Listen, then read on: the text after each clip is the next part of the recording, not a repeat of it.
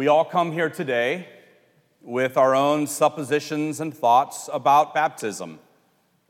Some of you are exploring Christianity for the first time in earnest, and that's wonderful. But to you, perhaps, baptism is simply a bit odd. A strange ritual of church convention, perhaps. Others of you were raised Catholic, and so your exposure to the sacrament has been shaped by that particular tradition. Some have a Baptistic background. Others of you grew up Presbyterian. And I'm sure there are plenty of other situations represented that I haven't mentioned. Alexander Schmemann once wrote that through baptism, we find the first and fundamental meaning of the church.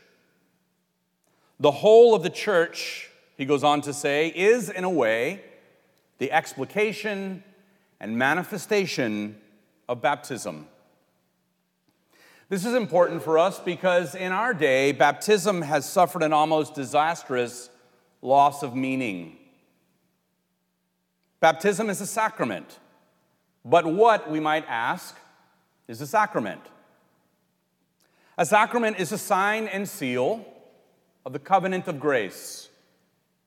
As a sign, baptism visibly signifies the thing to which it points. God's power in Christ to wash us from our sins. As a seal, baptism places the name of God on us and confers his promised blessings with his authority. Like a king signing a royal decree and stamping his seal on it with his signet ring. If this seems weird and foreign, it's because the church has failed to keep this understanding before us. And so baptism is more than a bare symbol.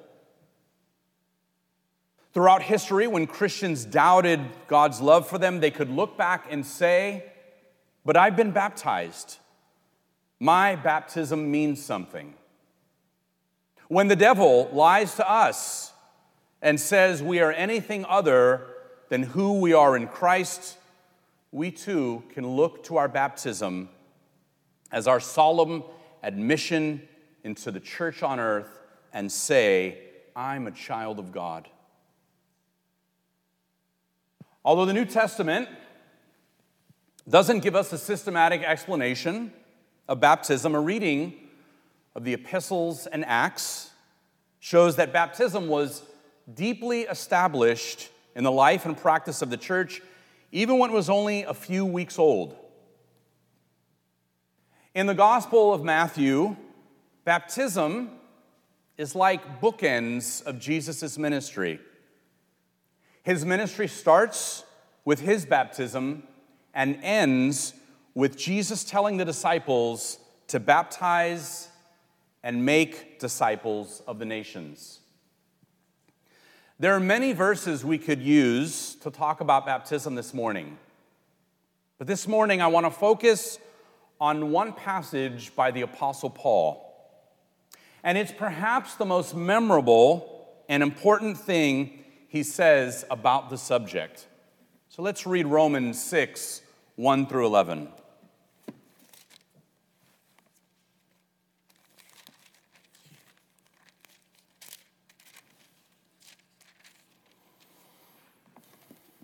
This is God's word. What shall we say then? Are we to continue in sin that grace may abound? By no means. How can we who died to sin still live in it? Do you not know that all of us who have been baptized into Christ, Jesus, were baptized into his death? We were buried, therefore, with him by baptism into death, in order that, just as Christ was raised from the dead by the glory of the Father, we too might walk in newness of life. For if we have been united with him in a death like his, we shall certainly be united with him in a resurrection like his. we know that our old self was crucified with him in order that the body of sin might be brought to nothing, so that we would no longer be enslaved to sin. For one who has died has been set free from sin. Now, if we have died with Christ, we believe that we will also live with him. We know that Christ, being raised from the dead, will never die again. Death no longer has dominion over him. For the death he died, he died to sin once for all, but the life he lives, he lives to God. So you must also consider yourselves dead to sin and alive to God in Christ Jesus. Father, now we thank you for this, your holy word. We believe and are confident that your word is truth. Sanctify us now through it through the proclamation of your word, and may we glean the wisdom and power of it and be transformed by it, convinced and convicted by it, that we may leave this place differently than the way we came in. In Christ's name we do pray. Amen. Well, for those of you who don't know, we just finished preaching through the book of Romans, and I did it in 10 months. We did it in 10 months. And another pastor friend of mine said, Wow, I think that's a record. Famous preachers have taken years, decades to preach through Romans. And one thing I realized preaching through Romans is that Paul is deep and profound, but his words are not always the simplest to understand. In the immediate context of this passage, Paul is dealing with a moral question. Some people apparently had evidently believed that since grace abounded over all their sins by faith in Jesus Christ, they could go on to sin with impunity. They could continue to sin in order that grace may abound. Nonsense, says Paul. Why not? Because you were baptized into Christ Jesus. It's instructive for us that Paul doesn't say, you were saved, or you believed, or you were born again, or even you have the Holy Spirit, but simply, you were baptized into Christ. Now, if that statement doesn't have any punch, it's because we fail to see the practical import of baptism in our daily lives. We think baptism is merely a matter of what we believe or our theology. And besides that, maybe there isn't much application to our lives other than what we believe about baptism. What's also instructive for us when we talk about this issue is that the question that Paul is addressing here isn't a theological one, but an ethical one. He's mainly interested in what baptism means for our daily lives. He wants to counter the charge of antinomianism, or simply put, that God's free grace means we can live lawless lives. Look at what he says in verse 1 What shall we say then? Are we to continue in sin that grace may abound? By no means.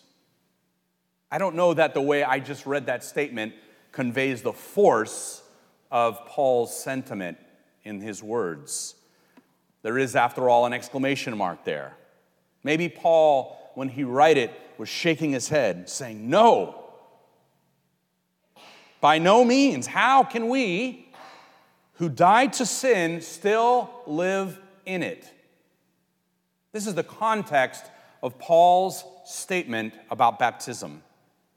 It's about how we live. It's about the way we approach our daily lives. And so when Paul says dies to sin, what does he mean?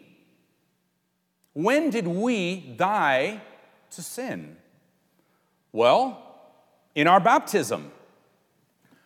We don't sin with impunity because following Christ is, and this is the key that Paul wants us to get. So if you don't take anything away from today, take this point away.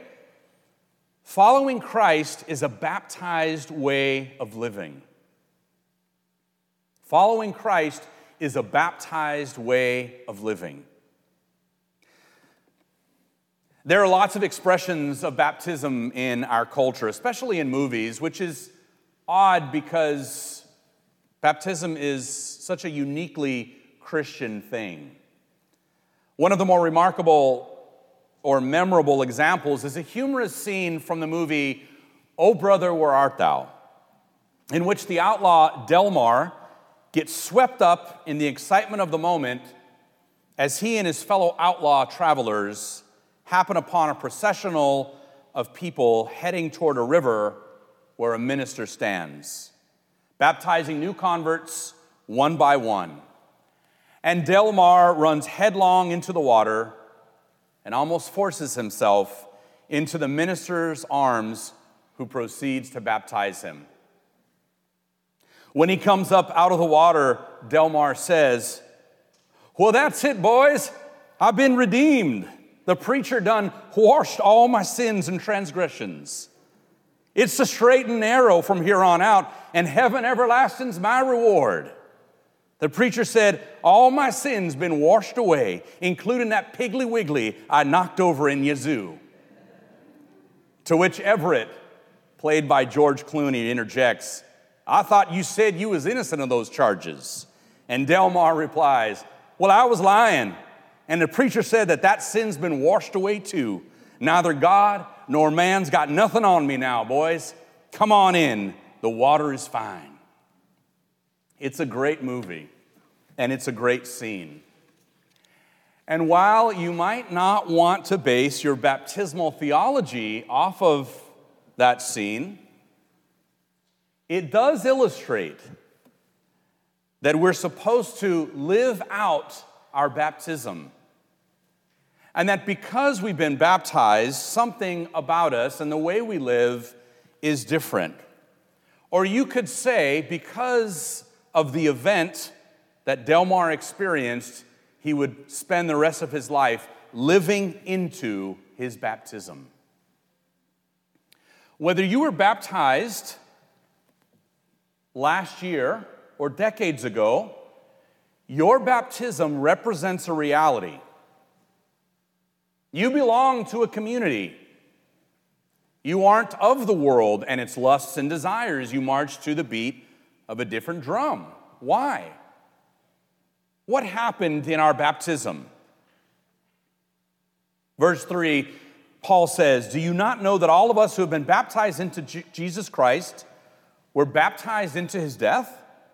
We were buried, therefore, with him by baptism into death in order that just as Christ was raised from the dead by the glory of the Father, we too might walk in newness of life.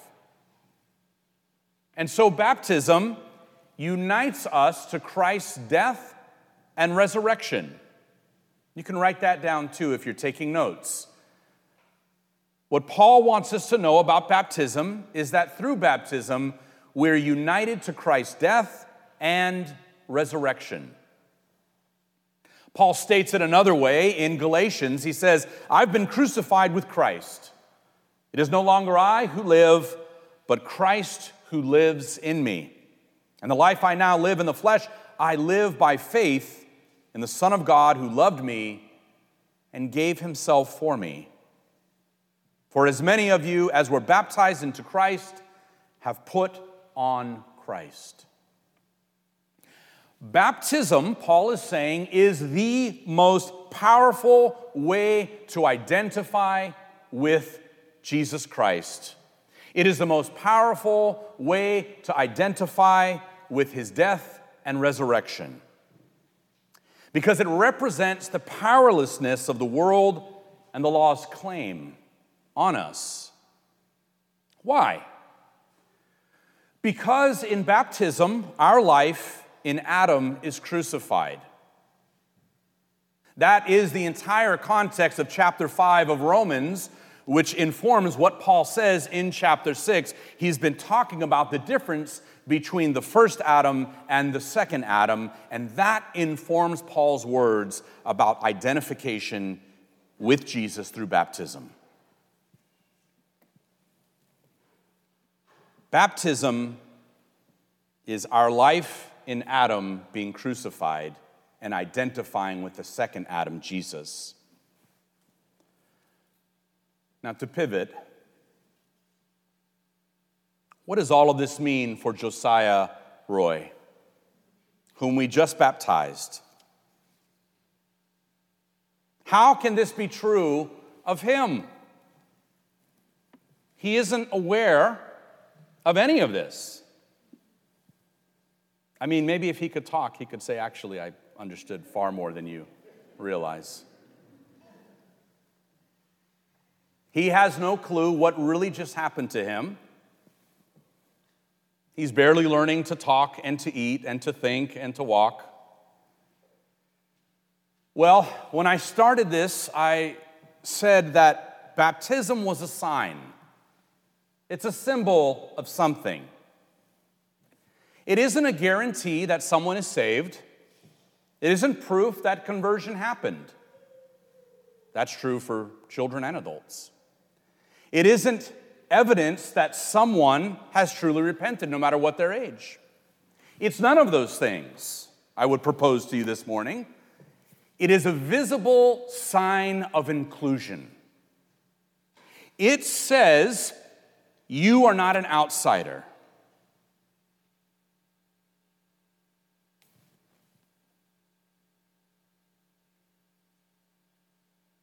It says everything that Christ's death and resurrection means is available to you because you belong to the community of faith. It is available. And that belonging isn't necessarily by choice, but by grace.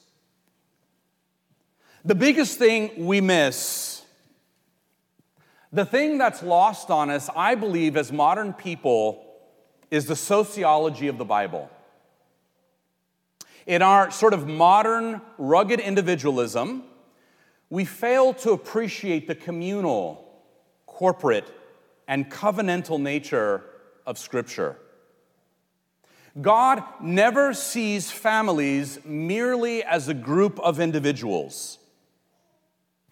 Think of Abraham, who receives a covenantal promise to his descendants and is told to circumcise Isaac who knows nothing about God's promise to him. Think of Moses' mother, Jochebed, who prays for him and carefully places him in a basket of reeds and sends him down the river. And God answers. Think of Hannah, who offers Samuel to God for his service. Think of the Shunammite woman whose faith in the prophet Elisha's power brought her son back to life. Or in the New Testament, think of Jairus, who believes in Jesus on behalf of his dying daughter.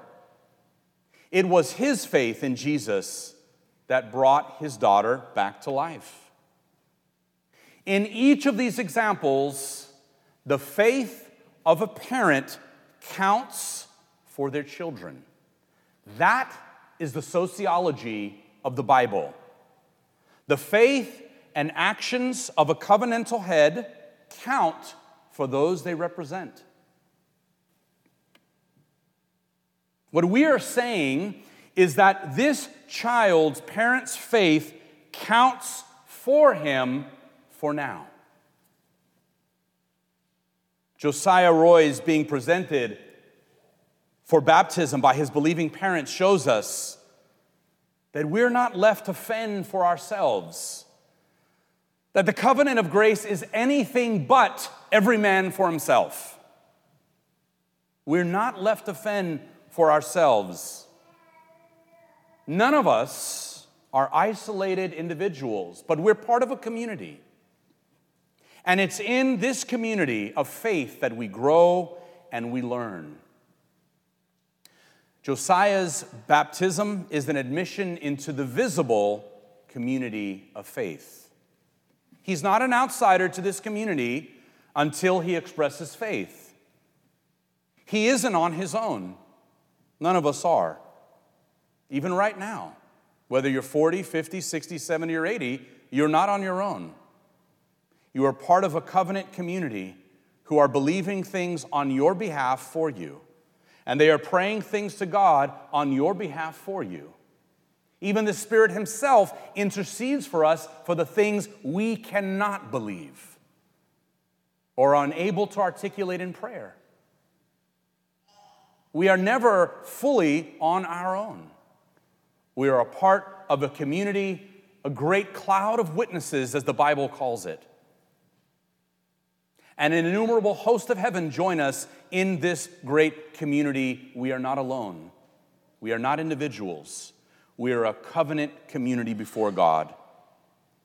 And so, just as his parents feed him until he can feed himself, unless something catastrophic happens, they will teach and read him God's word until he can read God's word himself, until he can articulate his own faith. And even when he articulates his own faith, it may not be a real faith. It may develop over years and years. And only God knows that moment of conversion, and only God knows that time when his articulation of faith is true. But that's sort of beside the point. The point is, God gives us one another, a covenant community of others who walk this road with us and help to mature us and believe things for us and with us and join us in prayer to God. When Josiah Roy is tempted to stray or sin, mom, dad, encourage him to live into his baptism. Tell him every day he's a child of God. Tell him to live into his baptism. I want to encourage each of you to live into your baptism, to look back on the significance of that event, not as a one time thing, but as an ongoing reality that informs the decisions you make every day. As an event of great significance in which God placed his ownership on you. And I encourage you this morning to embrace a baptized way of living. Amen. Let's pray.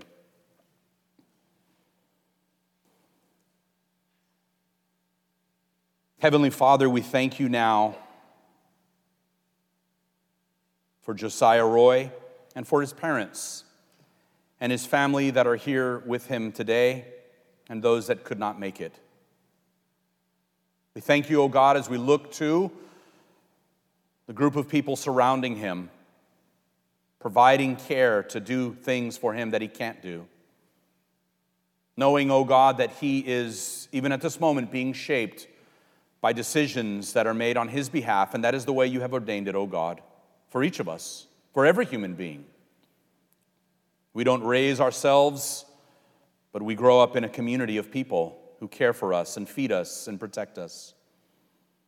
Oh God, we pray now that you would bless Josiah Roy that he would live into his baptism, that he would live out of his baptism, and that you would in turn help each one of us, oh God, to think back, as Paul said, on our baptism. To think about the decisions we make every day to glorify you and obey you, and understand we don't have a license to sin because we've been baptized into Christ. It's in his name we pray. Amen.